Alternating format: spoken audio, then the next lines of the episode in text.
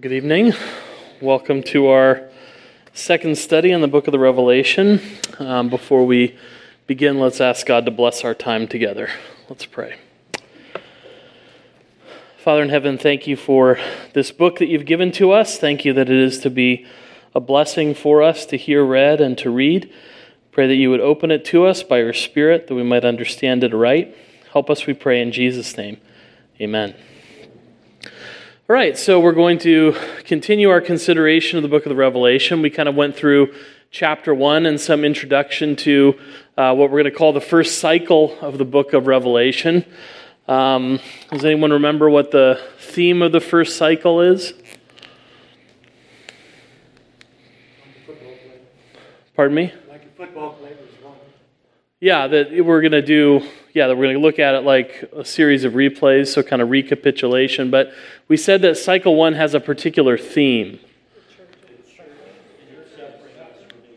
Okay, good. The church in its suffering. Good.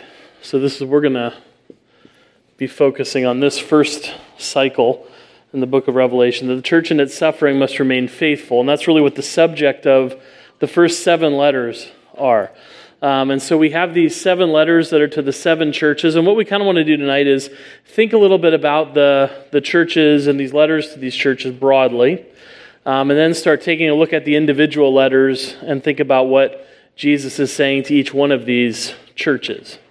Um, these are, of course, seven letters to seven real churches. Um, I kind of like Dennis Johnson calls them the West Coast churches uh, that, that John is writing to. Um, because if we think about Asia Minor, which is modern day Turkey, um, the seven churches are all in the same geographic area, and the letters kind of go roughly in a geographic arch. Um, starting, at, starting at Ephesus, then you go north and you go slightly west to Smyrna, and then you go north and slightly west to Pergamum, and then you steadily go east and south to Thyatira, Sardis, Philadelphia, and Laodicea. Um, and so these were all on actual ancient roads together. So if you were sending um, a letter to each one, that might be the route you would take. Um, and they form sort of this, this rough geographical arch of letters. And Ephesus was the closest to where John would have been on the Isle of Patmos. So if he'd have sent a letter to the seven churches from Patmos, that's the way it would have traveled, um, in the order that we have it in the book of the Revelation. Um, so this is sort of a well thought out pattern that John has given shape to this letter under the inspiration of the Holy Spirit to go from city to city to city in the order where they would have been lined up, sort of on the west coast of Asia Minor. Um, and so these are, again, letters to real churches, just as letters to Galatian church, the Philippian church. Um, these letters are being sent um, as if Jesus has written them to each of these churches. And so that's how we really want to think about them um, as churches really written to individual churches at the time that John is writing them. But of course, one of the things we said about the book of the Revelation is it's not just for these individual churches at these individual times but part of what the book is doing is talking about the whole history of the church. Remember, we said that's, that's part of what the book is for. It's for all of the churches, and the situations that were faced by the seven churches in Asia Minor are the same situations that the church is faced with in the world today. So, even though these are individual letters to individual churches, they also have themes in them that apply to the church of every generation um, all the churches that exist between the time of our Lord's ascension and his coming again in glory. Um, and so we can think about these letters as having a function together, and they all have a structure that they follow. Um, there's something that's similar to every single one of the seven letters. Now, I'm going to kind of run through this quickly. Um, and if you're taking notes, it's not so imperative that you get them all as I run through them because we're going to keep coming back and defining each one. But if we were to look at the seven letters, we can see that they have a lot of things in common with each other. Okay, the first one is Christ's command to John to write to the angel of each church. So you'll hear a repeated theme to the angel of this church, write. And so Christ is giving a command for all of these letters to be written. That's a common theme. He always identifies himself as the author of the letter. Um, and, the, and the different ways that Jesus identifies himself will show different emphases coming to different churches. So, for example, if you look at Revelation chapter 2, verse 1, um, you'll, you'll see Jesus says, To the angel of the church in Ephesus, write, the words of him who holds the seven stars in his right hand, who walks among the seven golden lampstands. All right, that's how Jesus identifies himself to the church in Ephesus. If you drop down to verse 8, and to the angel of the church in Smyrna write, the words of the first and the last who died and came to life.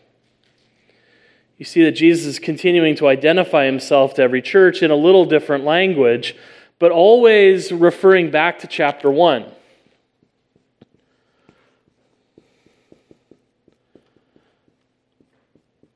So his self identification is always looking to chapter 1 for the things he points to. Right? So to say to Ephesus, I'm the one who holds the seven stars in his right hand, who walks among the seven golden lampstands. That's what John saw in, in chapter 1. Um, when he says, the words of the first and the last who died and came to life. That's how Jesus identified himself in chapter 1. Um, to the angel of the church in Pergamum, verse 12, the words of him who has a sharp two edged sword. Uh, he identified himself that way in chapter 1. So he's going to be referring to himself, but you notice that each church gets a little bit of a different self identification. And that's going to have to do with the message that Christ has for each church. Um, then he'll also, so he, you'll, you always see a command, you always see a self identification, you always see a praise of their good works. There's always a praise for the church of what they've done well. Um, there's always a praise of good works, except for two of the churches Sardis and Laodicea. Um, those are the churches that are having difficulty. Um, then you have an accusation of sin. All of these churches have something they need to do better. Again, except for two Smyrna and Philadelphia. There are no there are no things that they're accused of that they have to set right. Um, and so th- those, those things happen. So, praise of their good works and accusation of their sin. Um, then we have a call to repentance and or encouragement. Um, where they're sinning, they need to repent of those sins. Where they're going well, they need to be encouraged to continue to go well. Christ does that for all of the churches. And so you'll have an exhortation to them uh, to continue, to conquer, to overcome. Um, and then they always end with a promise to the one who conquers, a promise to the one who overcomes. And those all take different shapes and different forms. Um, and so those are some of the common things we see in every single one of these letters um, coming to the church churches, common features, and we can sort of unfold those a little bit more. Um, so, a letter is written to the angel of each church. Um, this has led to a lot of speculation. Does that mean every church has an angel? Um, is there an angel of the church in Santee? Um, and if so, what does the angel of the church of Santee do for the church of Santee? Right? These are these are kind of questions, speculations that have that have grown up around this book, um, and we really don't know. Right? We, it'd be hard to build a whole theology of angels and what they do for every church on the basis of these words. And that's sometimes what we're going to find in Revelation. Where, where does this actually work out? How do we how do we really want to think about this? And the point is more that there is help that we don't know of for the people of God. Right? We do know that angels are ministering servants that are sent for those who are to inherit salvation that they do serve the people of God in a spiritual sense. We don't know exactly what angels are doing all the time. Um, if you learned about what angels do from Frank Peretti, then you need to relearn your, your angelology. Um, that's not the right word for it, but uh, I'm forgetting what the right word for it is right now. Um, your, your, theology of angels, don't learn it from Frank Peretti. Um, but angels do help God's people. And one of the things that we're reminded of is there is help that we don't know of. There is help that's unseen going on for God's people. That there are angels and they do minister to God's people. They are our allies, um, they are our servants, they are our helpers. Um, but we, I think we have to avoid trying to get too much of a robust angel theology because that can distract us from the fact that our primary, primary help is Christ. He's the one that is sending angels to help his people, but he's the one that's helping his people. Um, to, to the extent that angels do his people good, it's because he sent them to do his people good. And so we never want to let those kinds of things distract us from the reality of what our Lord is doing in helping his churches. Um, and so I think it is that it is a good reminder to us that, that Christ is caring for his church, that he's ruling over his church, and he's even working in ways that we're unaware of. Uh, that there are whole other you know, spiritual allies that we have in this world that are at work at Christ's direction to help his people, and that should be a comfort to us. Uh, to be reminded that we have help from our Lord, even in ways that we don't understand. Um, and so we see that, that continuing word that the Lord has a word for his people. The Lord is caring for his people and watching over them. Uh, we're reminded of that every time he writes this letter and says to the angel of the church, Write this. We're reminded that Christ cares for his churches.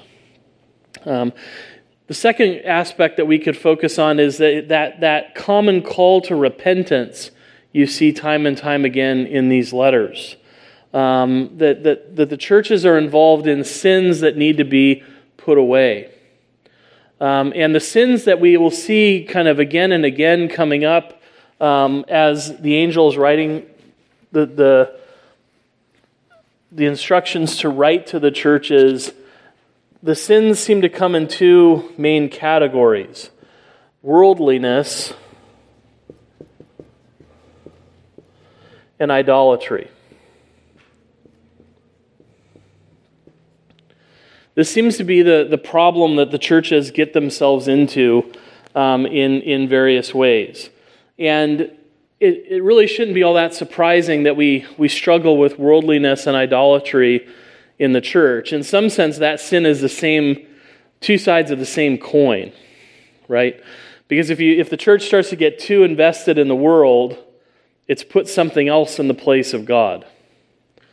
Um, the thing that should be fir- first and foremost in our attention has become the second thing, or further down the list. Um, and so, what we'll see again and again is when Christ has to call these churches to repentance, often it's for these two sins worldliness and idolatry. Um, and you know that in the, in the Old Testament, idolatry is often likened to adultery. And so, even though some of the letters to the churches will talk about sexual immorality or immorality that's going on in the church, sometimes I, I think that stands in for this notion that idolatry is adultery. Um, we can think of Psalm 106 and, and telling about how God's people have gotten into idolatry and gotten into idolatry. And then there's sort of a punch at the end of that that says, My people played the whore right? That's probably not a passage pastors really want to have to read in church with little ears out in the audience, right? But um, it, it, it punches home what, what idolatry really is it's not playing faithful to Christ. Um, it, it's betraying him in that, in that ultimate sense. And so that, that often is the message that's coming to these churches that in some way they've put someone else or something else in the position that belongs to God alone and have ended up pursuing something of the world in what they've done, uh, embracing attitudes and actions in the world that the church should not embrace. Um, and Christ has to call the churches to repentance uh, for some of those things. The worldly problems come in all sorts of different stripes and varieties um, for the churches. Some of these churches will be too interested in the wealth and the power of the Roman Empire um, have too much trouble shaking off the wealth and power uh, that they're seeking after. Um, some have struggles with the Jewish synagogues that have rejected Christ and are persecuting Christians because of that. Some of them have leaders of pagan religions that are after the Christians. Um, that was a very common thing in Rome. It, it, wasn't as if there was always persecution going on, but there's always a danger of persecution. Um, and if they you know, they didn't allow you to denounce Christians anonymously. If you were going to denounce someone, you had to denounce them publicly. Um, you had to attach your name to the accusation. And the Romans had a wonderful way of dealing with, you know, the problem of how do you keep people from being too litigious. And they said, easy. If you accuse someone of somebody and we find them innocent, then we convict you of that crime. So think about whether you really want to accuse that person or not. It was sort of ancient tort control. Um, that's how you controlled the court system. And they said, okay, if you're going to accuse someone of being a Christian, then you got to put your name to it. And if it turns out they're not a Christian, then you're going to get punished. Um, and still, people will denounce Christians. And oftentimes, all, all it was a matter of doing is having a Christian come in and they would say, okay, you've been accused of being a Christian. Here's um, a little prayer to, the, to Caesar that you can pray, and a little pinch of incense you can put on his altar. And all you have to do is confess that Caesar's a god and offer sacrifices to this God, and then you're good. Um, but of course, many Christians wouldn't do that, and they would suffer sometimes martyrdom um, or torture on account of that. And so some of the Christians are struggling because leaders of pagan religion are harassing the church. Um, some of the churches are struggling with worldliness in terms of other kinds of false religion, false Christianity creeping in uh, to the churches. And so they can have all kinds of problems. Um, and so, in that sense, we can see that really not much has changed.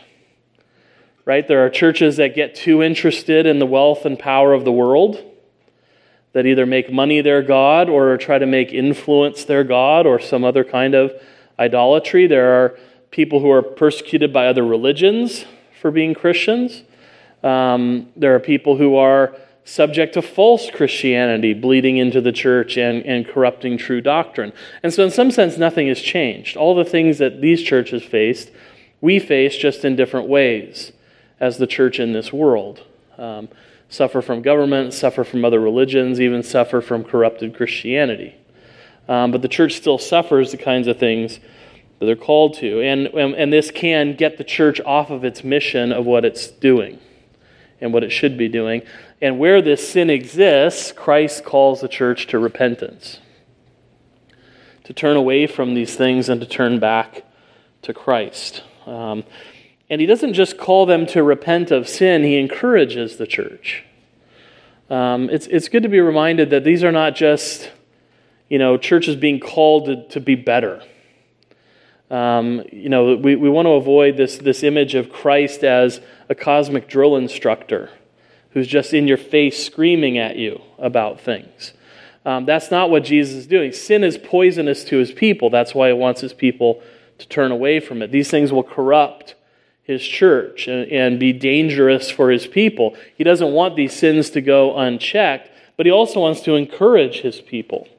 Um, and, and the churches are always encouraged in these letters. Um, where they've been going well, they're encouraged to continue to be faithful. Um, they're encouraged to keep doing the things that God wants them to do. They're, they're encouraged to hear what the Spirit has to say to the church. Um, that, that's what God is calling all of the churches to do, to hear what the Spirit is saying to the church. And in Scripture, whenever God calls his people to hear, it doesn't just mean, you know, listen to it, it means to do it. Um, I think probably every parent has struggled with this. You know, I told you to do this and you didn't do it. You need to hear me when I say. Hear me when I say. I think I heard that a time or two growing up. Uh, hear me when I say this to you and don't miss what I'm saying, right? Because you want not just for it to be heard, but for it to be followed. And that's what the Spirit wants us to do. And that's and that call always comes broadly, right? That's more than just to the churches these individual letters come to. Um, let everyone who has an ear to hear hear what the Spirit has to say to the church. That's, that's, the, that's the encouragement, then the, the, the appeal that's being made to everybody. Um, so we need to hear these things because the same things they struggle with are the same things we struggle with. In the same way, we they needed encouragement, we need encouragement. Yeah,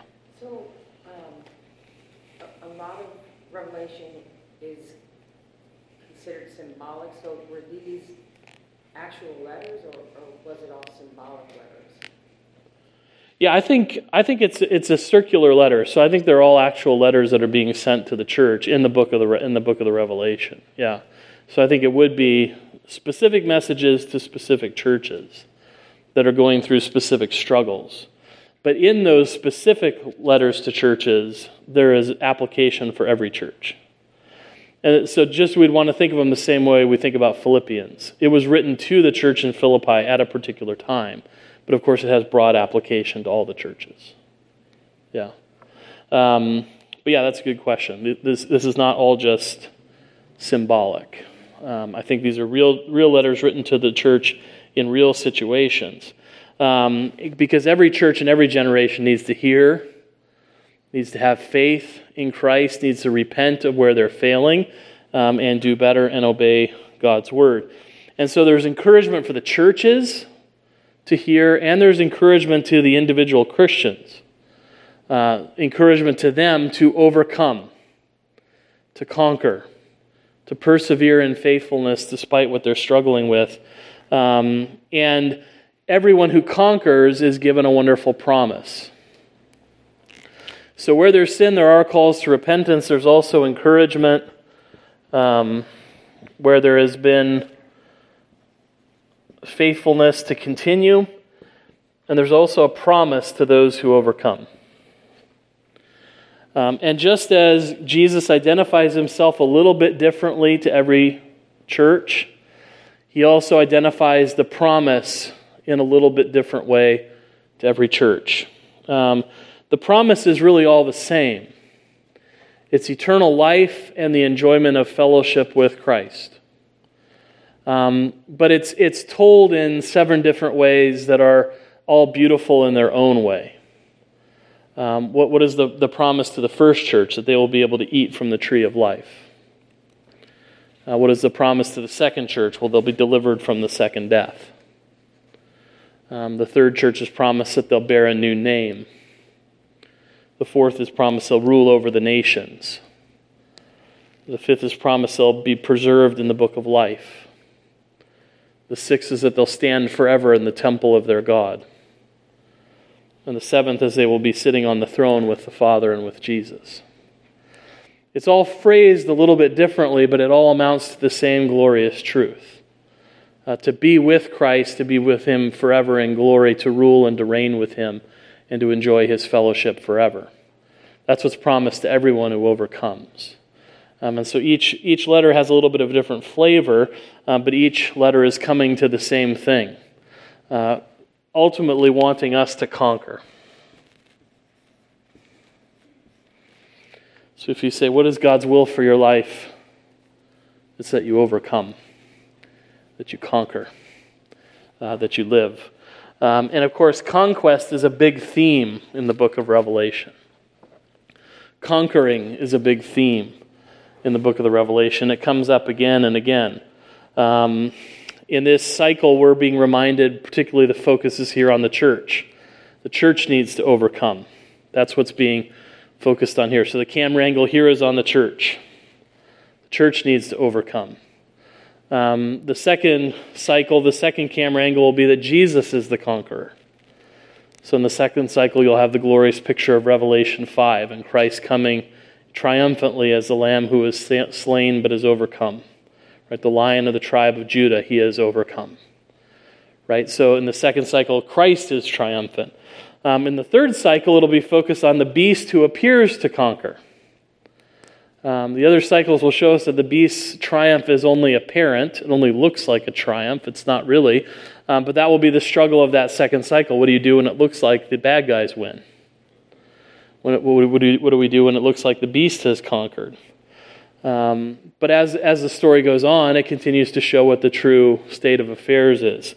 In cycle four, Christians conquer the accuser by the blood of Christ. Um, even though the beast seems to conquer, they conquer. Um, cycle five, we're shown explicitly that the faithful conquer the beast.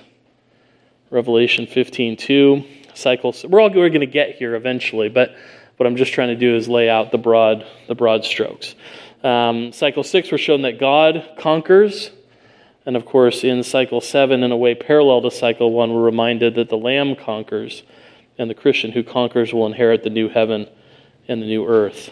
And so, conquering is a huge theme of the book the conquering of the Lamb and the conquering of all those who are in the Lamb. Um, and so, this cycle, particularly, we're going to think about conquering in the context of the church. Um, what the church is called to in this world. Um, the church in its present situation when these letters were written.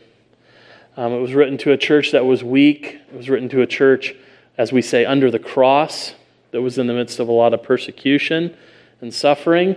Um, this is how the letter comes to that church in that spe- specific situation.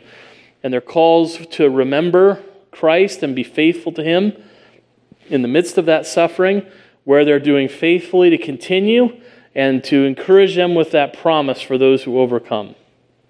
Uh, that, that struggling for the Lord working for the Lord, laboring faithfully before the Lord is worth it. Uh, there's a promise to those who overcome. Um, so things might look bleak in the present, but we are to hear and to trust in the Lord who will, who will surely deliver his people. Um, and so, with that kind of groundwork in mind, then we can kind of start to look at the individual churches and see what are the different notes present in each of these various letters um, and as, as these things work out. So I know that I've made you kind of drink from the fire hose in terms of the, the overarching structure. Are there any questions about that before we get into the first letter to the churches? Yeah.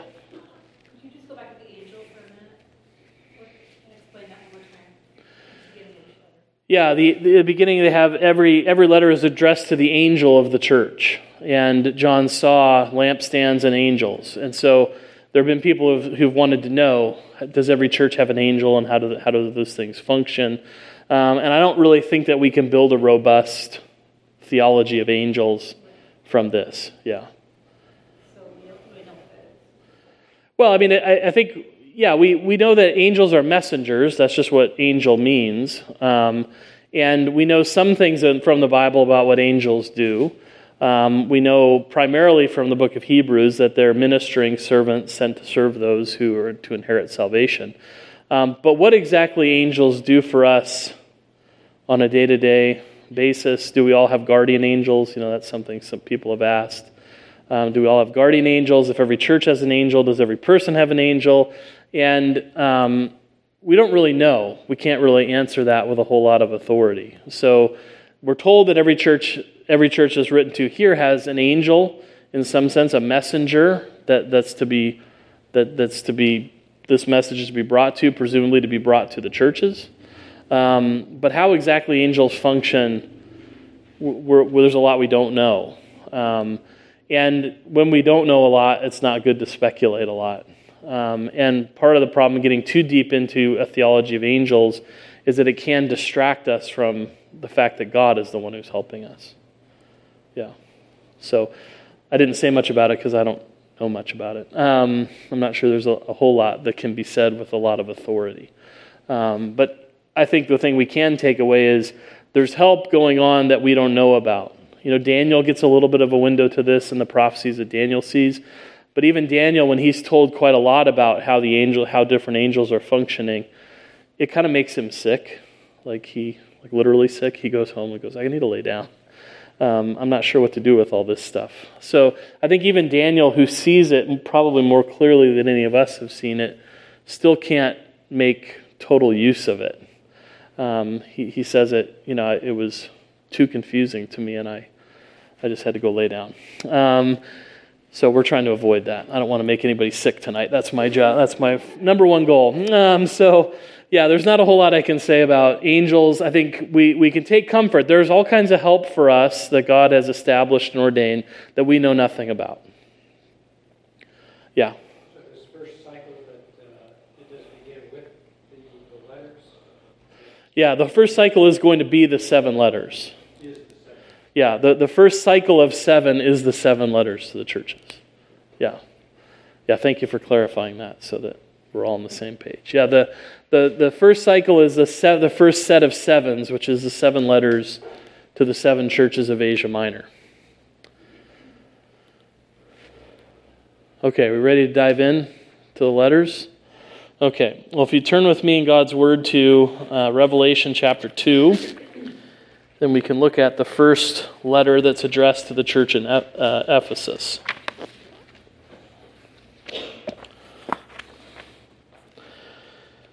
So in Revelation chapter 2, verse 1, we read, To the angel of the church in Ephesus, write the words of him who holds the seven stars in his right hand, who walks among the seven golden lampstands. I know your works, your toil, and your patient endurance, and how you cannot bear with those who are evil, but have tested those who call themselves apostles and are not, and found them to be false. I know you are enduring patiently and bearing up for my name's sake and you have not grown weary. But I have this against you, that you have abandoned the love you had at first. Remember, therefore, from where you have fallen. Repent and do the works you did at first. If not, I will come to you and remove your lampstand from its place, unless you repent. Yet this you have you hate the works of the Nicolaitans, which I also hate.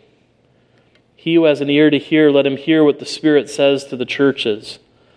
To the one who conquers, I will grant to eat of the tree of life, which is in the paradise of God. Um, and so you have this, this first letter um, coming to the church in Ephesus. Um, the actual church in Ephesus we want to think about, um, the church that was actually there at the time of John's writing. Um, he begins the place he knows the best. Um, John had, as far as we know, labored in the church at Ephesus for a long time. So this is the church he knows the best. This is the church where he had labored for a long time. Uh, these are the people he knows well. Um, and so this letter is coming to them from a pastor who knows them uh, very well. Um, and the sin is being called out that they have, uh, but it's been being called out in a way that is kind of perplexing to us right? Um, I have this against you. You've neglected your first love, right?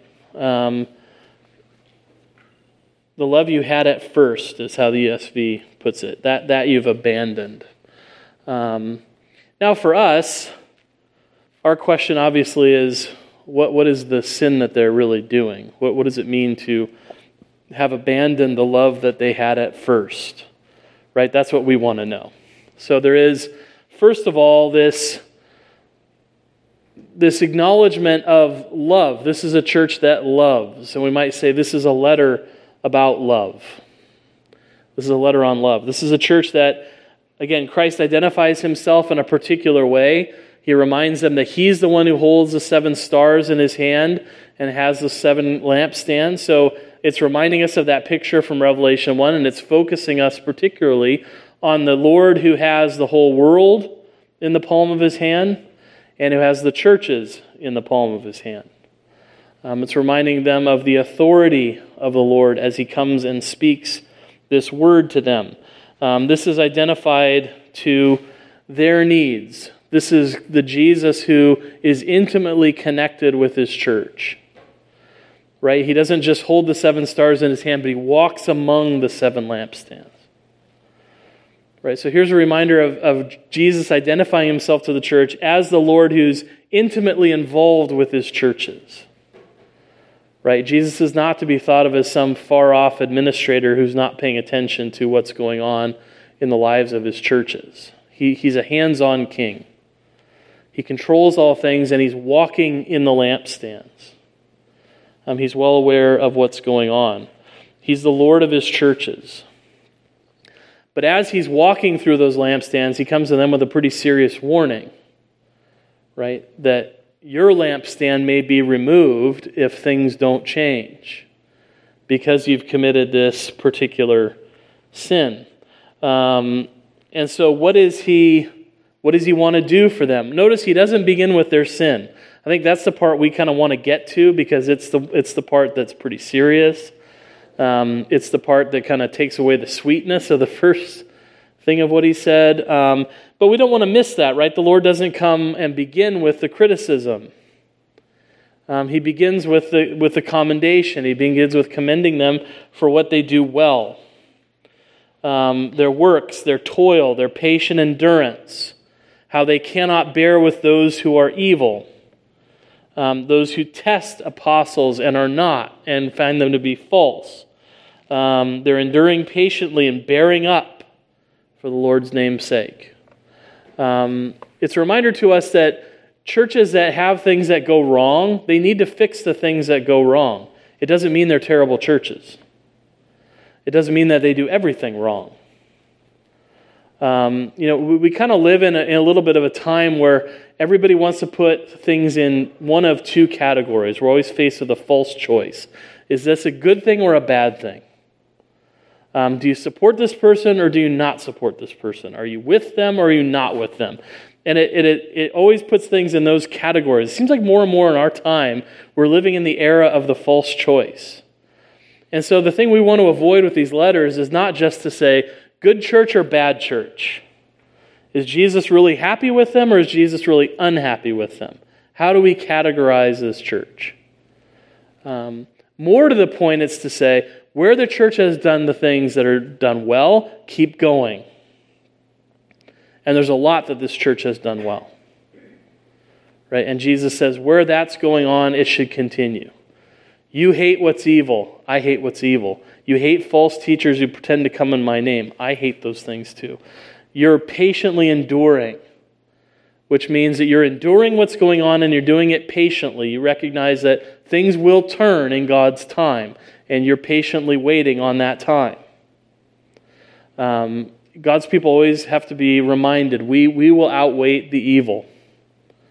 Um, hope will prevail in the end. We don't know when the end is coming, but the good that Christ is working for his church will outstrip all that we suffer in this life. And they're a church that's doing that. They're patiently enduring what's gone wrong. They're opposed to immorality, they're committed to the truth, they're rejecting false apostles, they're rejecting the Nicolaitans. Um, now, it's not clear to anyone what exactly the error of the Nicolaitans was. Um, but it's clearly something that God hates. It's clearly something that was um, troubling the churches. And this is a church that seems to have had the discernment to say, that is not of Christ.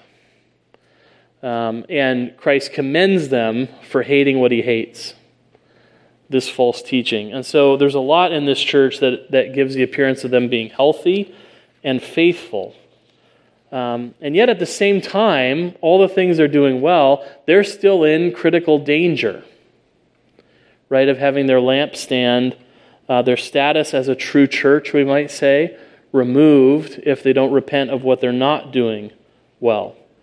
Um, and they've fallen away from their love, the love that they had at first.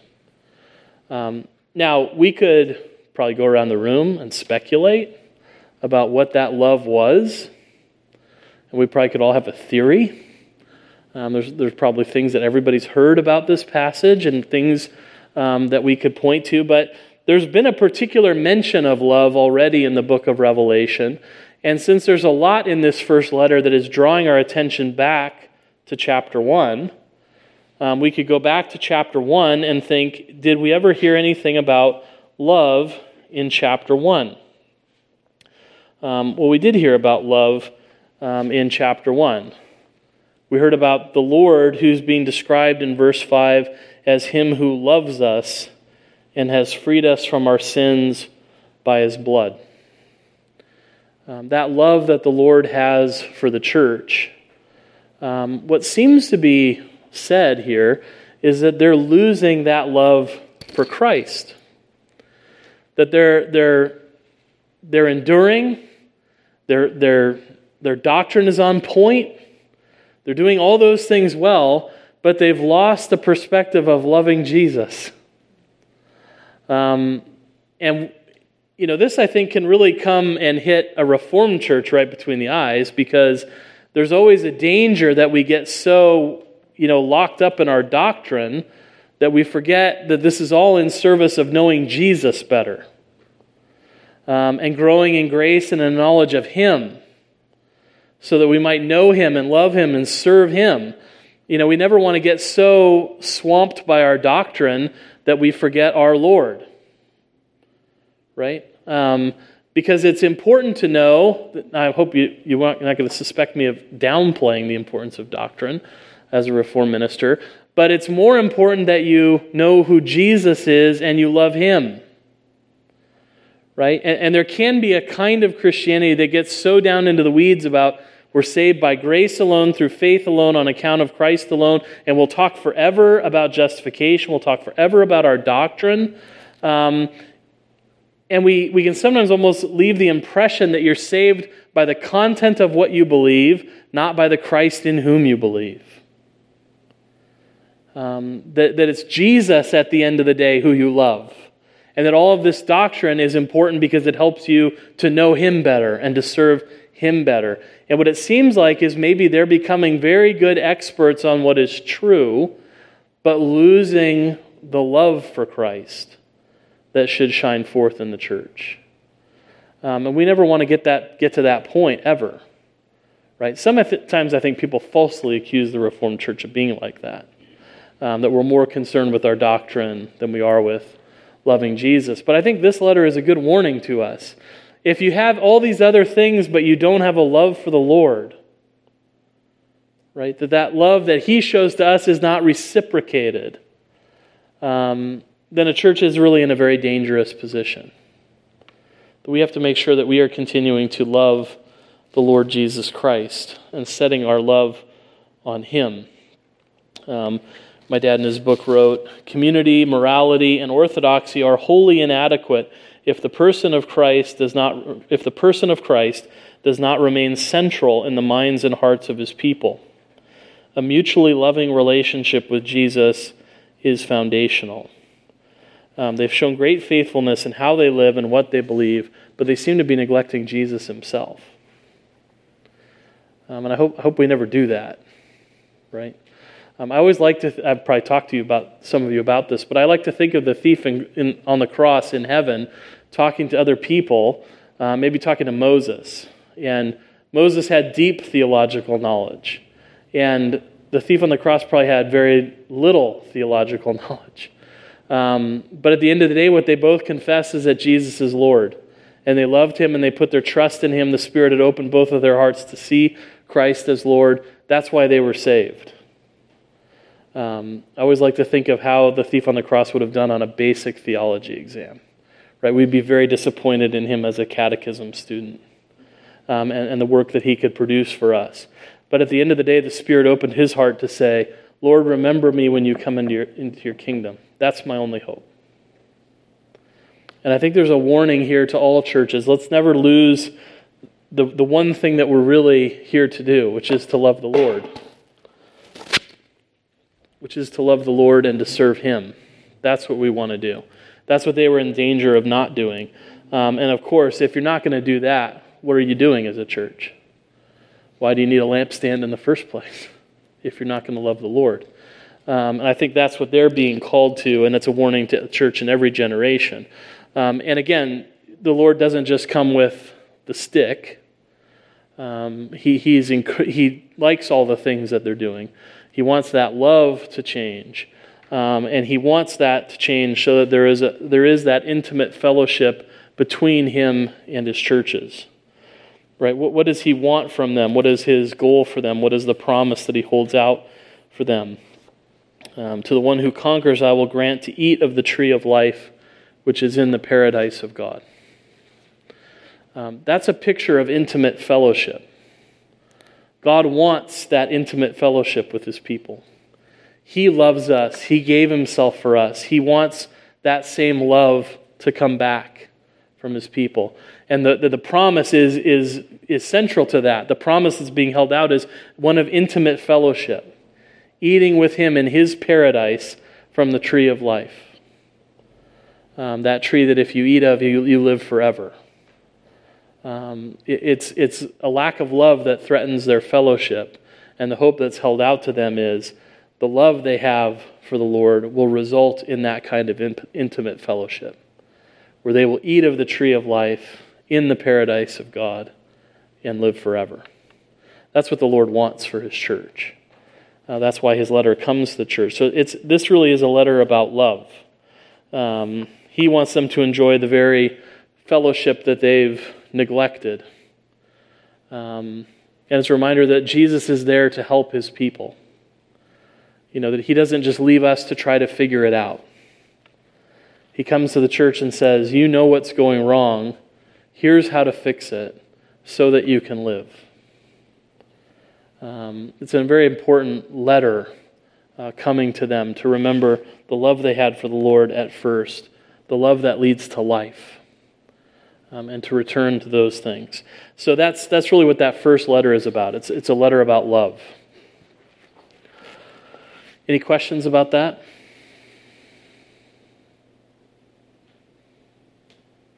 Okay. We can come back to that.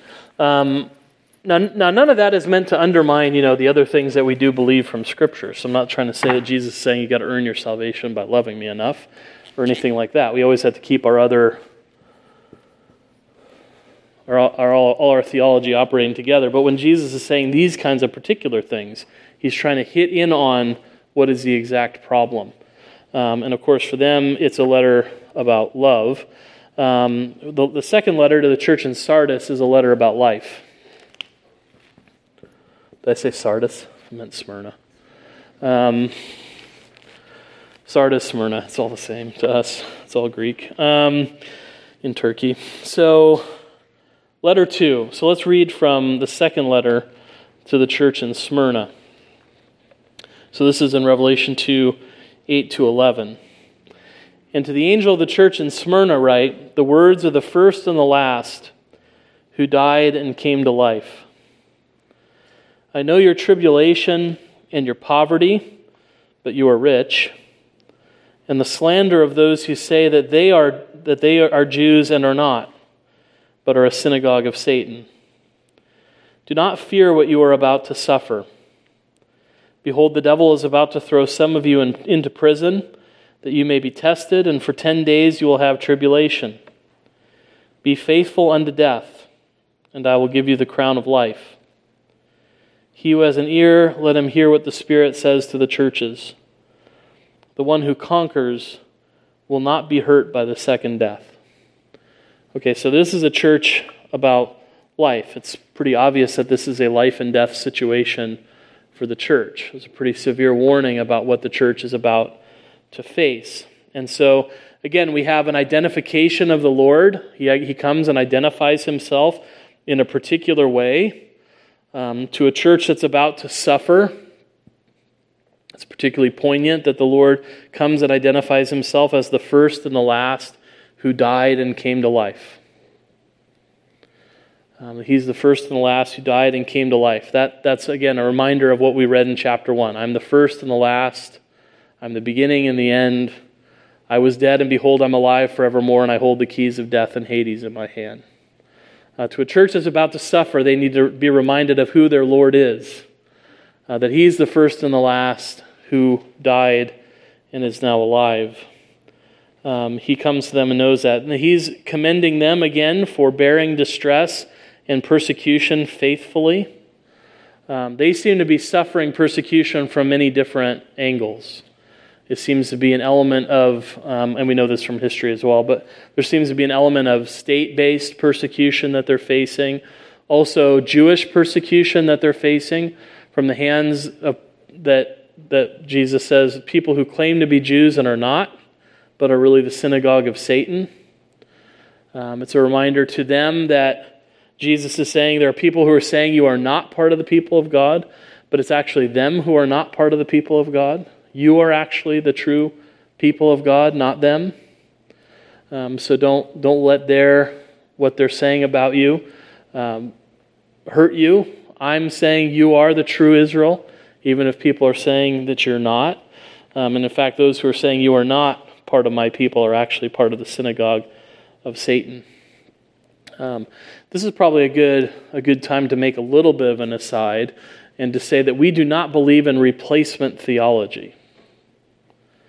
Um, who's heard that? That Reformed people believe in replacement theology. Um, what people mean by that is that, that God started with the Jews, and when that really didn't work out, then he replaced the Jews with the Gentiles, or really the church. Now, this is not quite dispensationalism. Um, what was I going to say? The church. Um, now, this is not quite dispensationalism. They say there's two tracks that God has a plan for the for the for Israel and He has a plan for the church. Um, but people accuse us of saying, as if we're saying God started with the Jews, they failed Him, so now He's moved on to the church. Um, that is not what we believe. We believe what the Old Testament had always taught, which was the great messianic hope. That God's people were the Jewish people, but there would be a time that Messiah would bring in the world.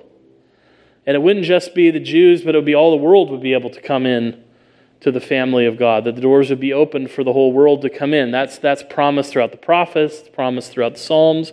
They always hoped in a great day that the Messiah would bring in the world. Um, that the, the David's tent would be opened and people would come in. That was always the Old Testament promise. That was always the hope of, of Messiah. That he would include in the family of God all who put their faith and trust in Christ believing Israel and the believing world would all be one people, the true Israel of God. Um, and so we don't believe in replacement theology. We don't believe that we've the church has replaced Old Testament Israel. What we believe is that Old Testament Israel was always meant to expand into the whole world and has done that through Jesus Christ. He's opened the whole world to come in to the people of God. And as Jesus says here, who are the true people of God? the people who believe in Christ.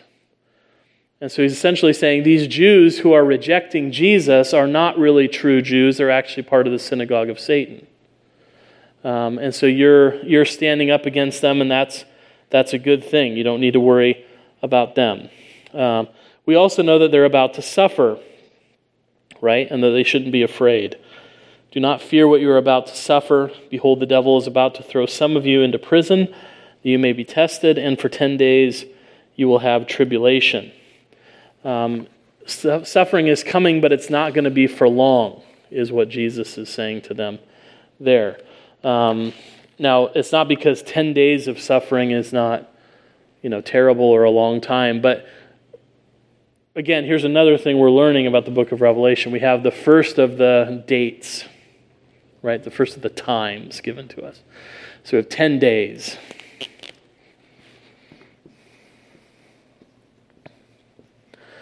And it's important for us to note at the outset almost always in the book of the Revelation, when you have numbers of times, um, that they're almost always pointing um, hours, days, months, years, they're almost always symbolic. They're symbolic for periods of time. Um, and so the shorter the, the, the amount of time, the shorter the symbolic time that's going to be suffered. So 10 days is meant to hit us like it, like it would hit you to say, You're going to suffer severely for 10 days. You might say, That doesn't sound good. Um, sounds like a rotten 10 days, but 10 days isn't forever. Right? That's how we're sort of meant to take these symbolic time periods um, in the book of the Revelation. They're, they're meant to be symbolic of a short time. That's what he's saying to the church. There's going to be severe suffering coming, but it's 10 days. It's a, it's a relatively brief period of time that this suffering will come upon you in God's timing.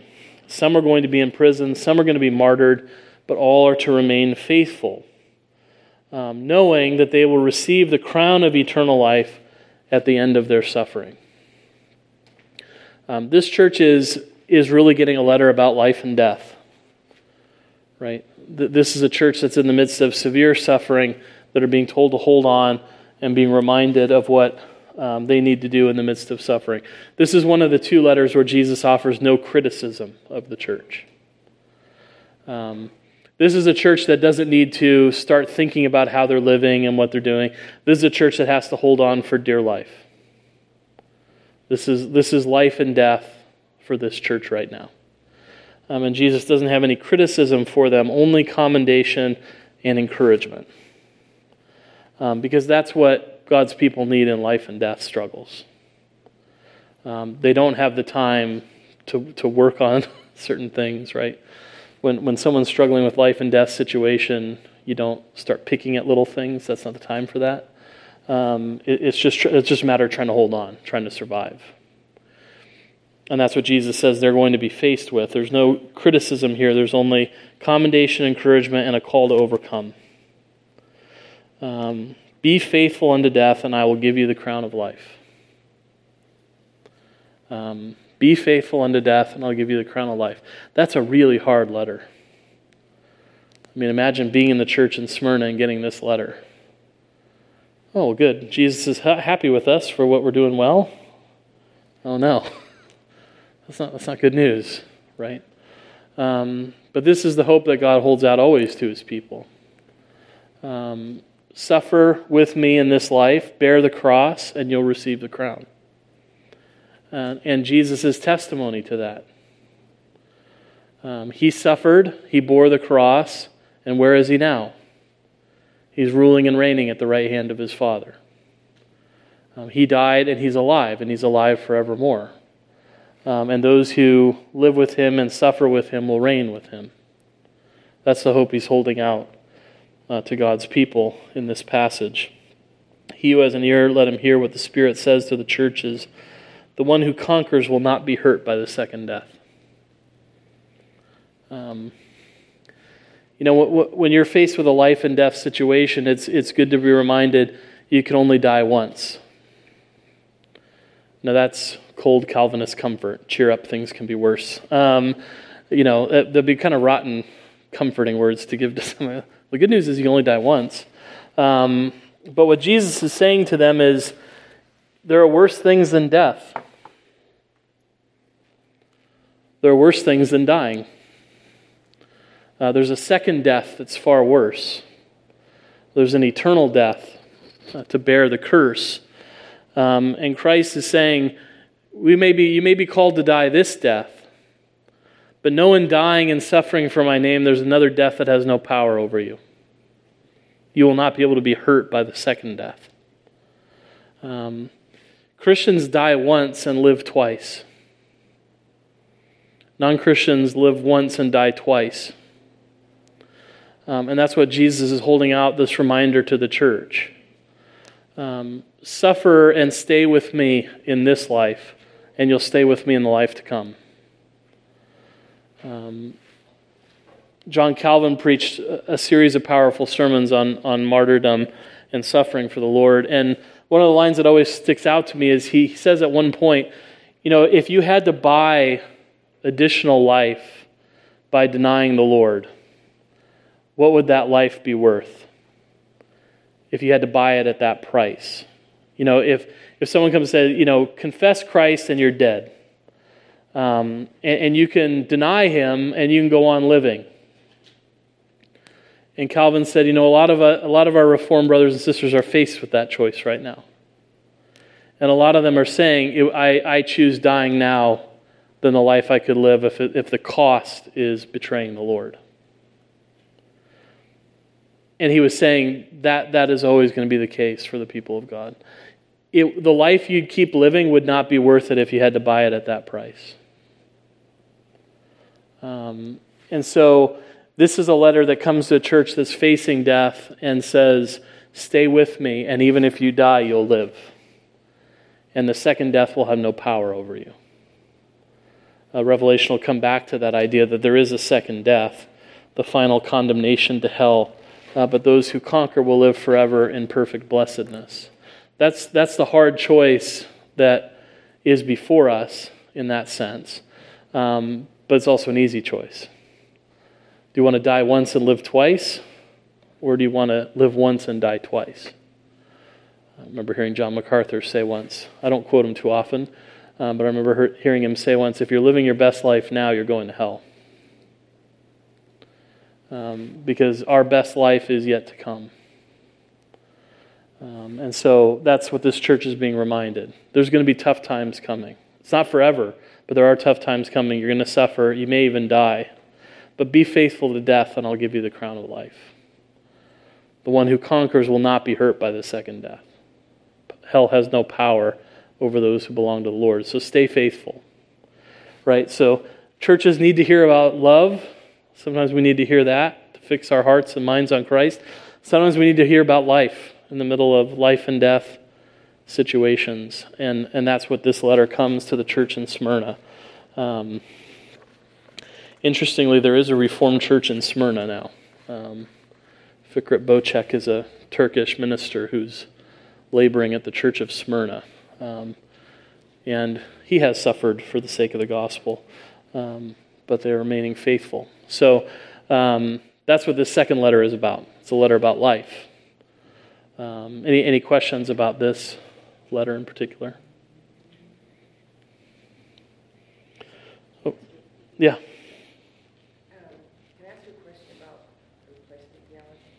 Sure. Question about replacement theology? So, um,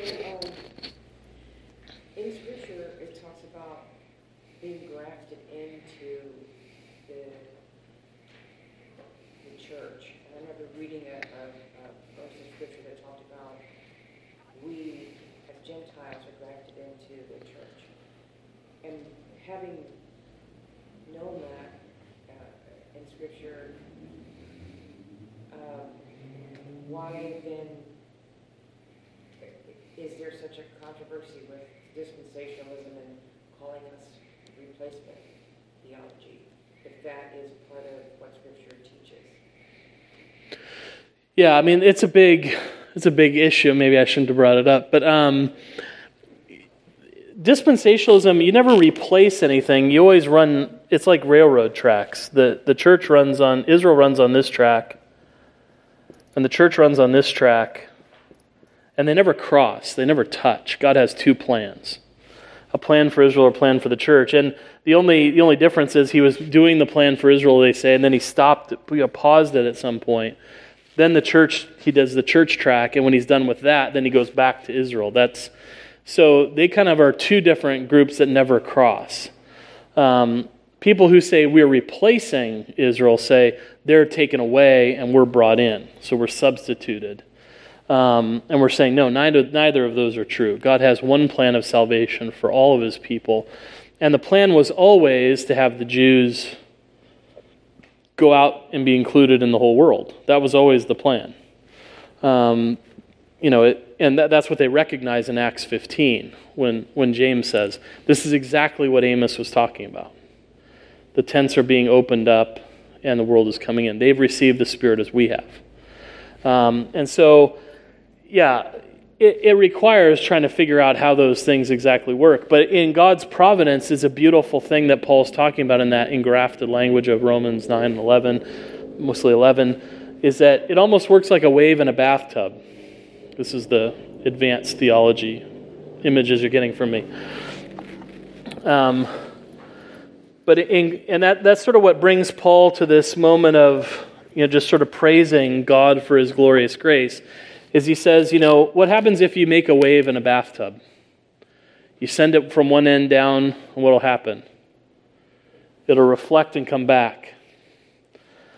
And in Romans 11, what Paul seems to be saying is, you know, in God's providence, salvation came to the Jews and from the Jews to the Gentiles.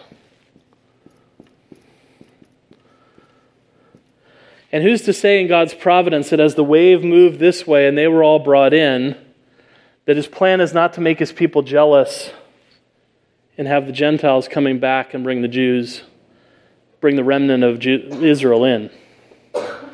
And it seems to be that's the way Paul is thinking about the, the glorious plan of God. That salvation came from the Jews to the Gentiles, and now the Gentiles have come in. Maybe that will cause us as Jews to be embarrassed that we turned our back on the gospel and come back to the Lord. And that maybe this is how God is working in history. And even it's almost as if when Paul is thinking as God is working, oh, the greatness and the glory of the wisdom of God. Um, that he would work in such a way that this, this might reflect back to the old covenant people when they see how the new covenant people have embraced the Messiah. Um, and so this is not replacement is never saying this saying this has always been the church and that's what paul seems to want to drive home. It's always been those who believe in the lord jesus christ who are the children of abraham. It's always been the people who really believed who've been the true israel of god. If you're if you're a son of abraham you believe abraham. Um, you know that, that was what shook them when jesus was saying to them you're, you're sons of your father the devil because abraham saw my day and rejoiced. If you were sons of abraham in truth, you'd believe as Abraham believed. Um, and you know the fact that they didn't believe, and you know that, that was always this sort of ethnic pride that they had to fight against. God said from the beginning, I didn't choose you because you were a better sort of people. In fact, you're kind of a rotten sort of people. Um, I didn't choose you for anything in you, I chose you for what's in me. And he constantly had to combat that with them throughout their history. Saying, well, God chose us, so we must be special. He's like, no, that's not what I said. From the very beginning, I told you you were not special. In fact, you're a, kind of a pain. You're a stiff necked people. Um, but I chose you to show my mercy that in this small people I could bring salvation to the whole world. My strength is made manifest in weakness. And, and that's why John the Baptist came and said, you, you think you're sons of Abraham? You think that's God can make sons of Abraham out of rocks? Um, bear fruit in keeping with repentance. So we never want to say we're replacing it. And I don't know how dispensationalists deal with, with Romans 11, how they try to work that out. Um, but we, know, we don't say we replace, that the plan was always for the, for the church to expand, for Israel to expand and include the world. And the Messiah would do that. And he's done it. The prophets were right. You can write that down. The prophets were right. Um, so, yeah, that's what's going on in, in that kind of theology. We're not, we're not replacing Israel, but Paul's hope was maybe this will shame us into coming back. Um, and then this remnant will be saved. Of course, Romans 11 is a whole other thing. I'm not getting into that tonight. Um, we can at some point, but yeah, that's basically the, the sort of warp and woof of it. Okay? Um, so the, the first letter is about love, the second letter is about life, um, and the third letter is a letter of judgment.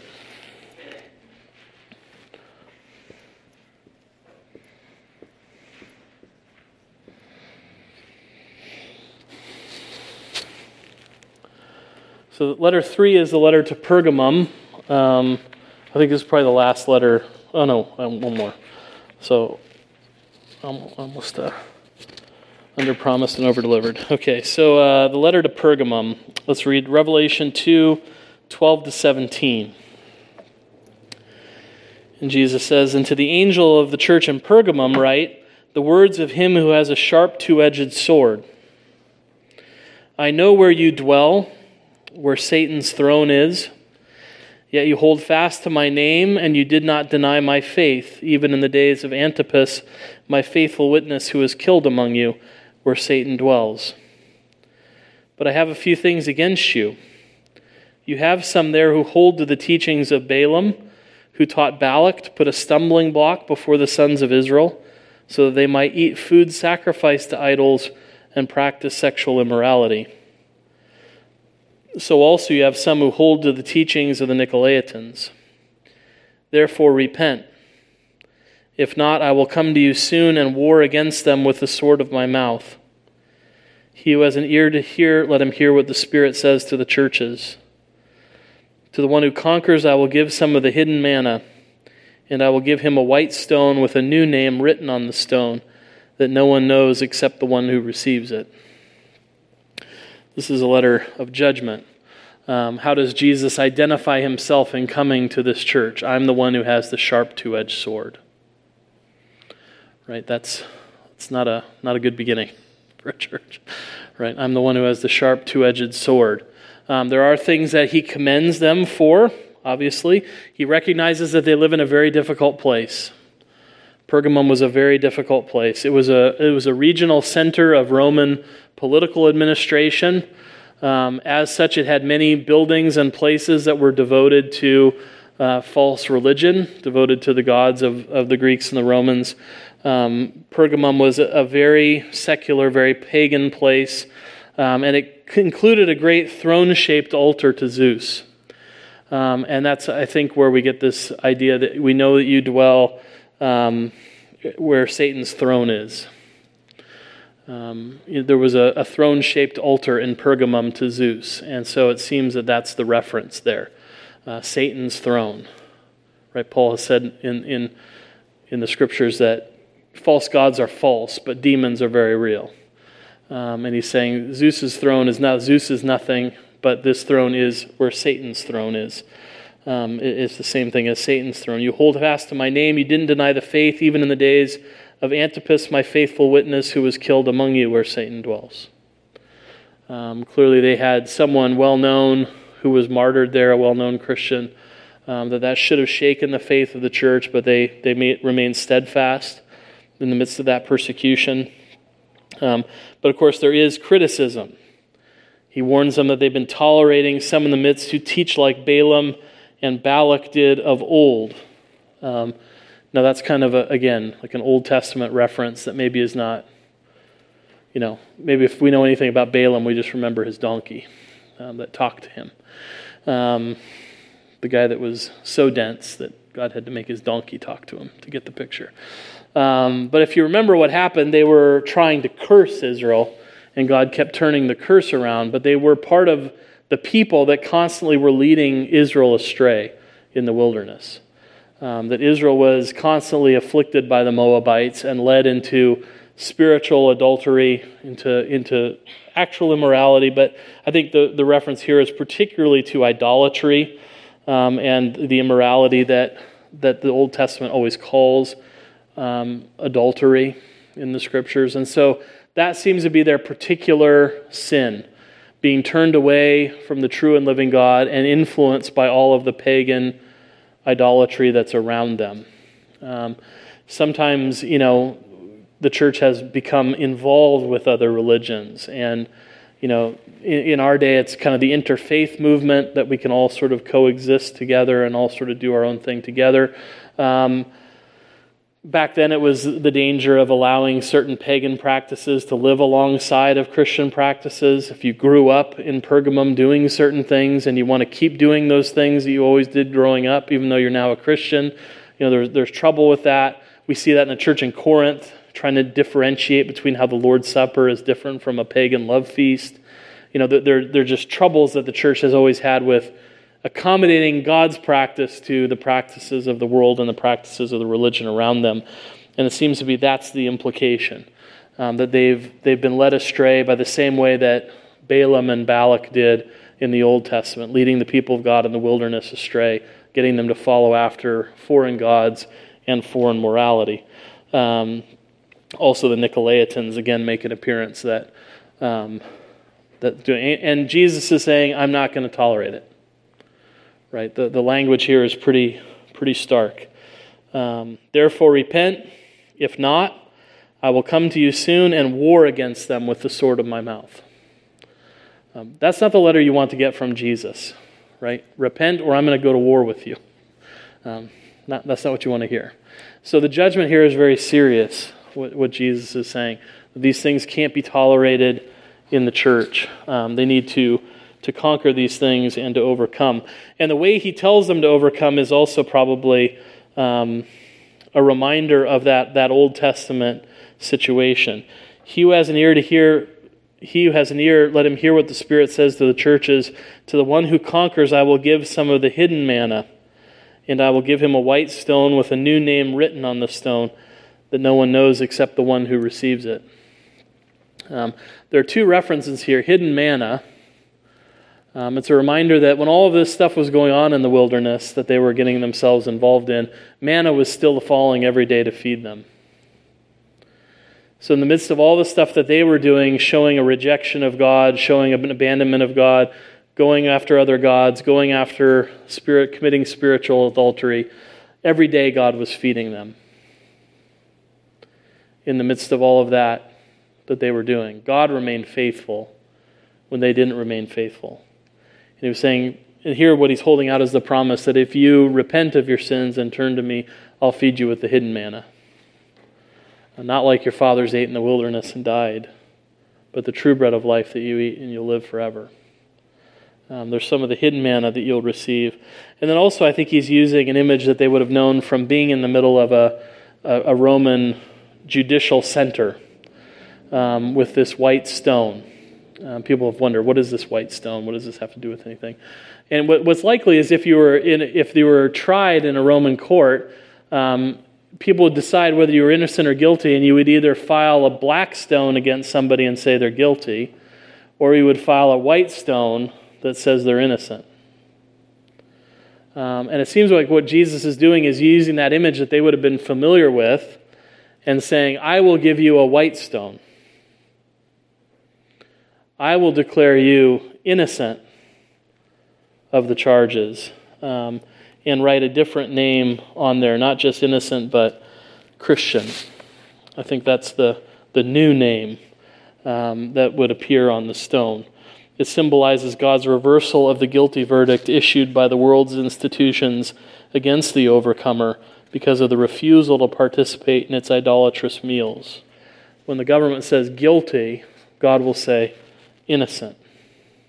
They will be vindicated in his judgment. Um, that's the hope that's being held out to them. It's another way of saying eternal life. Um, but it's in a way that's particularly suited to the situation in Pergamum. Um, a reminder of the blessing of God to this church. Okay, are there any, any questions about that? All right, let's go to the last church that I want to look at tonight um, the church in Thyatira. And that's a letter about searching.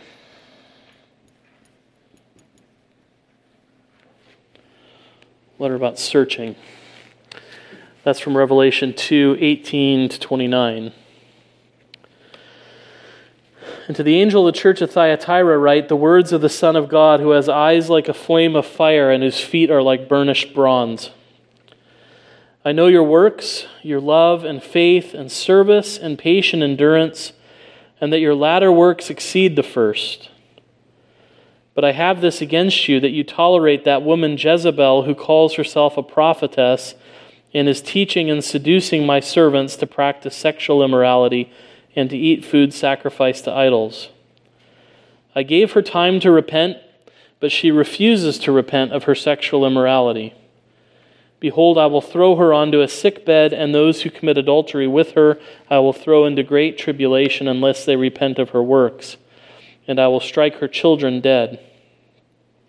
And all the churches will know that I am he who searches mind and heart and I will give to each of you according to your works. But to the rest of you in Thyatira who do not hold this teaching, who have not learned what some call the deep things of Satan, to you I say, I do not lay on you any other burden. Only hold fast to what you have until I come. The one who conquers and who keeps my works until the end, to him I will give authority over the nations, and he will rule them with a rod of iron as when earthen pots are broken in pieces, even as I myself have received authority from my Father. And I will give him the morning star. He who has an ear, let him hear what the Spirit says to the churches. Um, here is the one who has eyes of flaming fire and feet of burnished bronze. Um, clearly, this is a letter about searching the mind and the heart right? The Lord has sought out the heart of those who oppose him. He knows the hearts of those who've not gone along with him, and he warns that his eyes are searching. Um, he searches the mind and the heart, and he will give you each according to their works. Now, he's clearly talking in this particular way about those who are with the false teaching and those who are against it. Um, we're seeing another pattern developing in the book of the Revelation, which is to use Old Testament pictures to explain New Testament problems. Right? So we just heard a description of Balaam and Balak, the Moabites who tried to curse Israel's people and stood against them and led them into all kinds of immorality. And we hear the name of Jezebel, who always rings out as the worst of God's enemies in the Old Testament. Right? The wife of Ahab, who was looking to kill all of the prophets um, of God, who was looking to establish Baal worship in Israel who, whose daughter tried to destroy all of the line of David, right? They stand as the worst of the worst in the Old Testament. So to call someone Jezebel shows just how bad this person is. Um, and again, we see the forbearance of our God, that He's coming to them before judgment falls and saying, I gave her a chance to repent, and she wouldn't. Um, and so judgment is now coming on her. And this letter is coming to you, and now I'm giving you a chance to repent and to stand away from her, lest the same judgment that falls on her falls on you. Right? I'm searching, like those eyes of those eyes of flaming fire that we saw in chapter one. They're the eyes of God that search out the truth, that know what's really real. Um, and He's going to do those things. And so the people that are, that are into these things need to repent of them.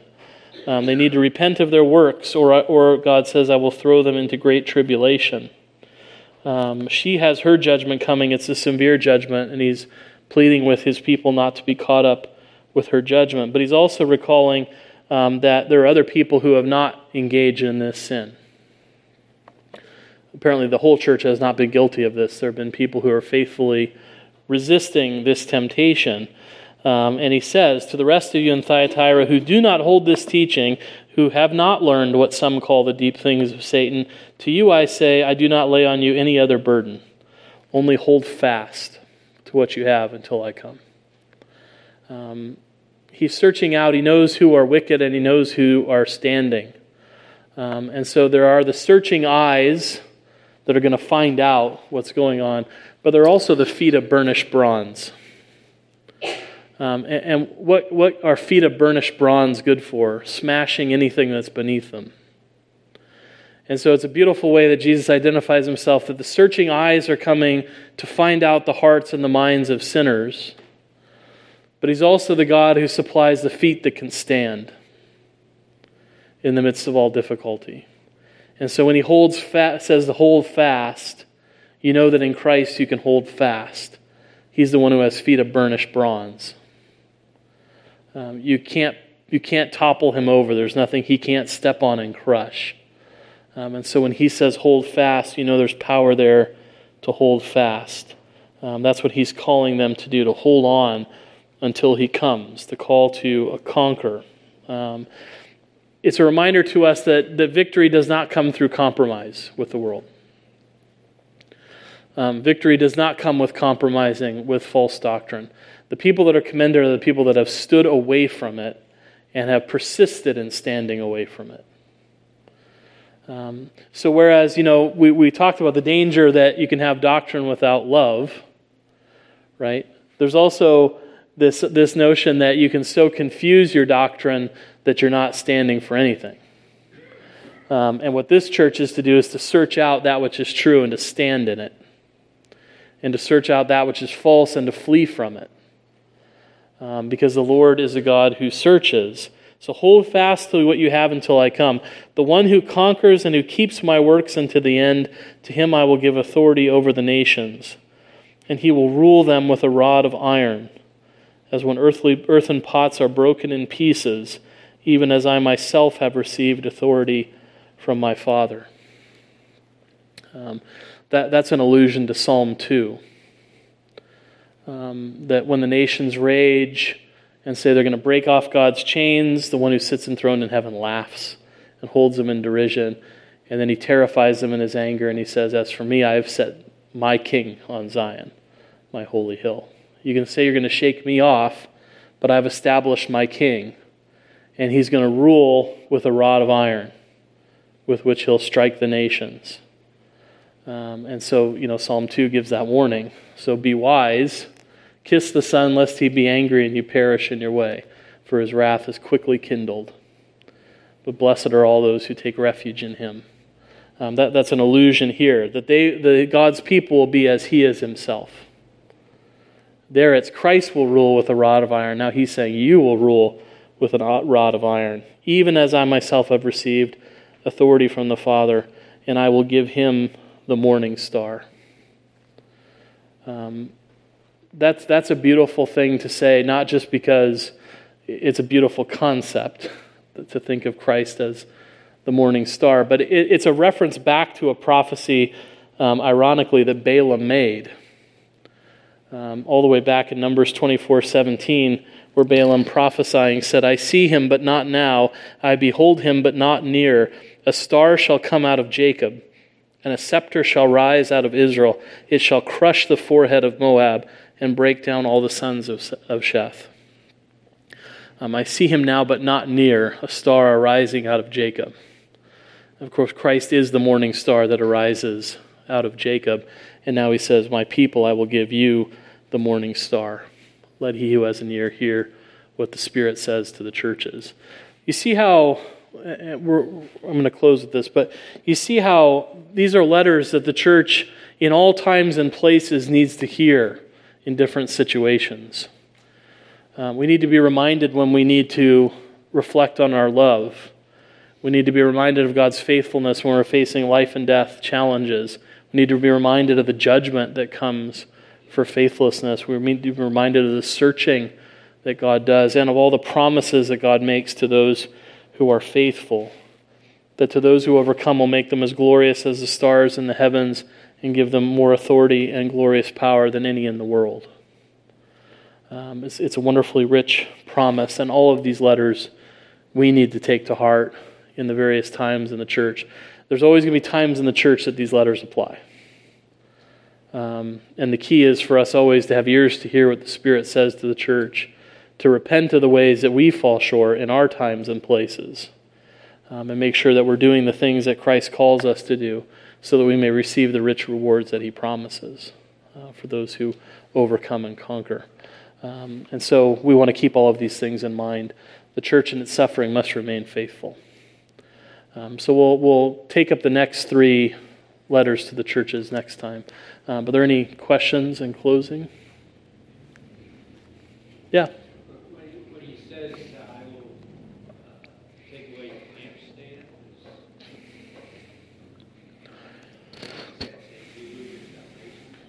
You lose your status as a true church. You know, you'll cease to be a true church. That's a message to the to the church itself.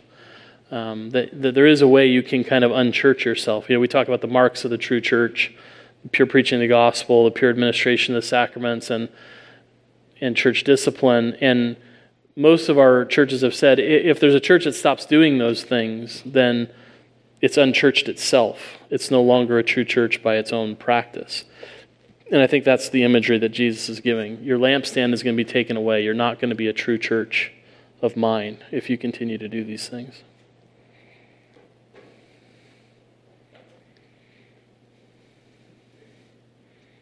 Is that enough for one night? Okay, let's uh, let's close our time with prayer.